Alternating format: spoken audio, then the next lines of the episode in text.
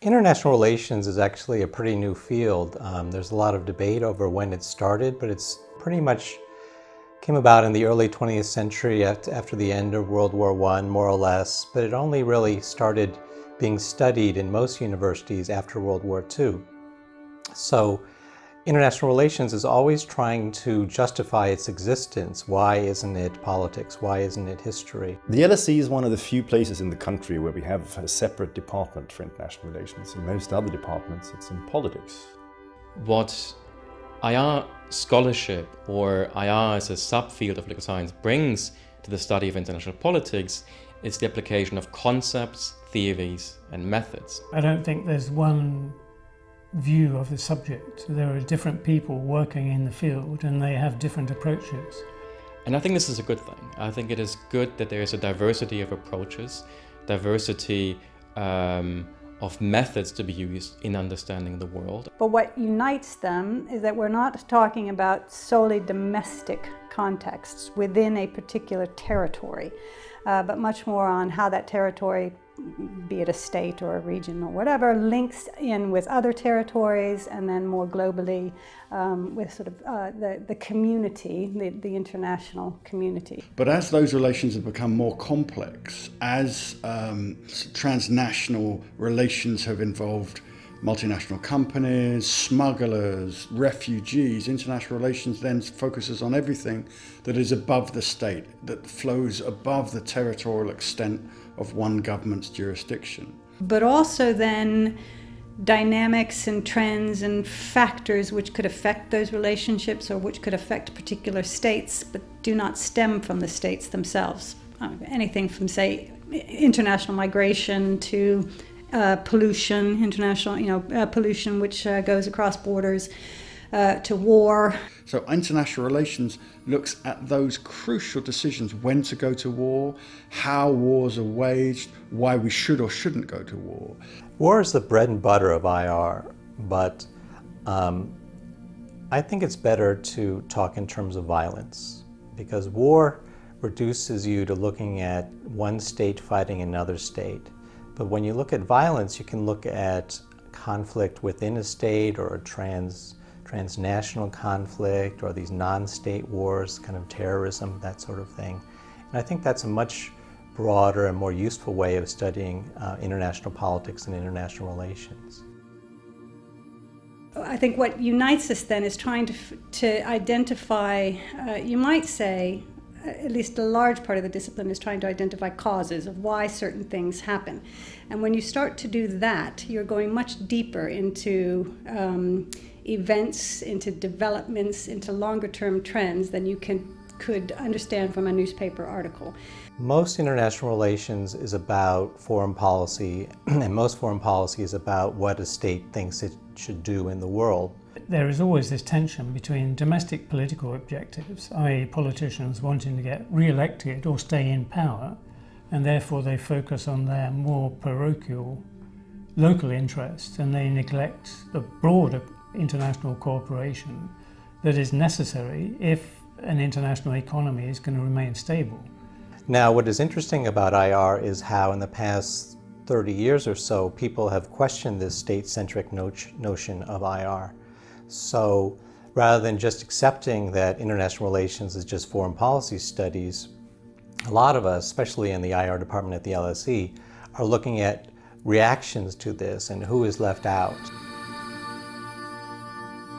Now, you and I ultimately give our allegiance to our country, and our country can ask us in extreme situations to die for it, to go and fight to defend it. So, the, the, the, the benefit for the community that we live in is understanding how we interact with other communities, other states, but also examining the moral uh, and behavioral dynamics that structure that interaction. So, international relations scholars don't just study war and atrocities, we also uh, study processes of cooperation um, and, and integration. French and Germans had murdered each other for, uh, you know, for at least 100 years, you know, leading up to uh, World War uh, I. And then the process of European integration has meant that the prospect of war between France and Germany is obsolete. I mean, it is simply inconceivable. That is phenomenal. I mean, that in and of itself is an extraordinary achievement and accomplishment. There is a tension between thinking about the world as it is and the world as it should be. I think it's impossible to, to take out all your own sort of normative approaches, etc., and simply make the study of the world a mechanical study. But there is a good case for trying to be very clear about what your own proclivities are when you do the study. In order to be able to dig deeper um, and to consider questions out of context as well, and to sidestep the emotion and the morality that often attaches to issues such as uh, crisis in Syria or crisis in Ukraine and so forth. You will have to come clean on the moral stuff where you stand, and you would also have to try and suspend it when you're doing your studies. And this kind of detachment um, delivered uh, from or on the foundation of broad scholarship uh, is probably something that can inform and can improve and advance uh, journalistic debates and debates in society more generally. And that is one of the big differences between the pub conversation about international relations and the academic conversation about international relations that you can't start with outrage. I mean, that can be the impetus for you to study something, but you will have to do the argument. and it's interesting to see that um, it takes a couple of weeks or even months for students to get that when they come to the department, that this is not simply about sort of yelling at the top of your voice about what you think is right. It's about understanding and underpinning that. I think there are two distinct groups of students. The first, I think, which are the most interesting, are those who just want to understand, uh, to, to use the LSE's motto, to understand the causes of things. So, why? Uh, across this broad sweep of global politics, why are these things happening? And that's pure intellectual inquiry. There's another group of students, equally as large, who want to go into diplomacy, uh, international relations, international economic relations, and they want to understand how the world functions how international relations functions, how interstate relations functions, so they can get involved and do it better. So you have a pure intellectual pursuit of understanding and also uh, the, the desire to become a statesperson, to become a decision maker and do the job better than their peers. When people watch Star Trek, they are presented with a world that has a number of systemic factors of how states should interact. And that leaves a mark on people viewing the show.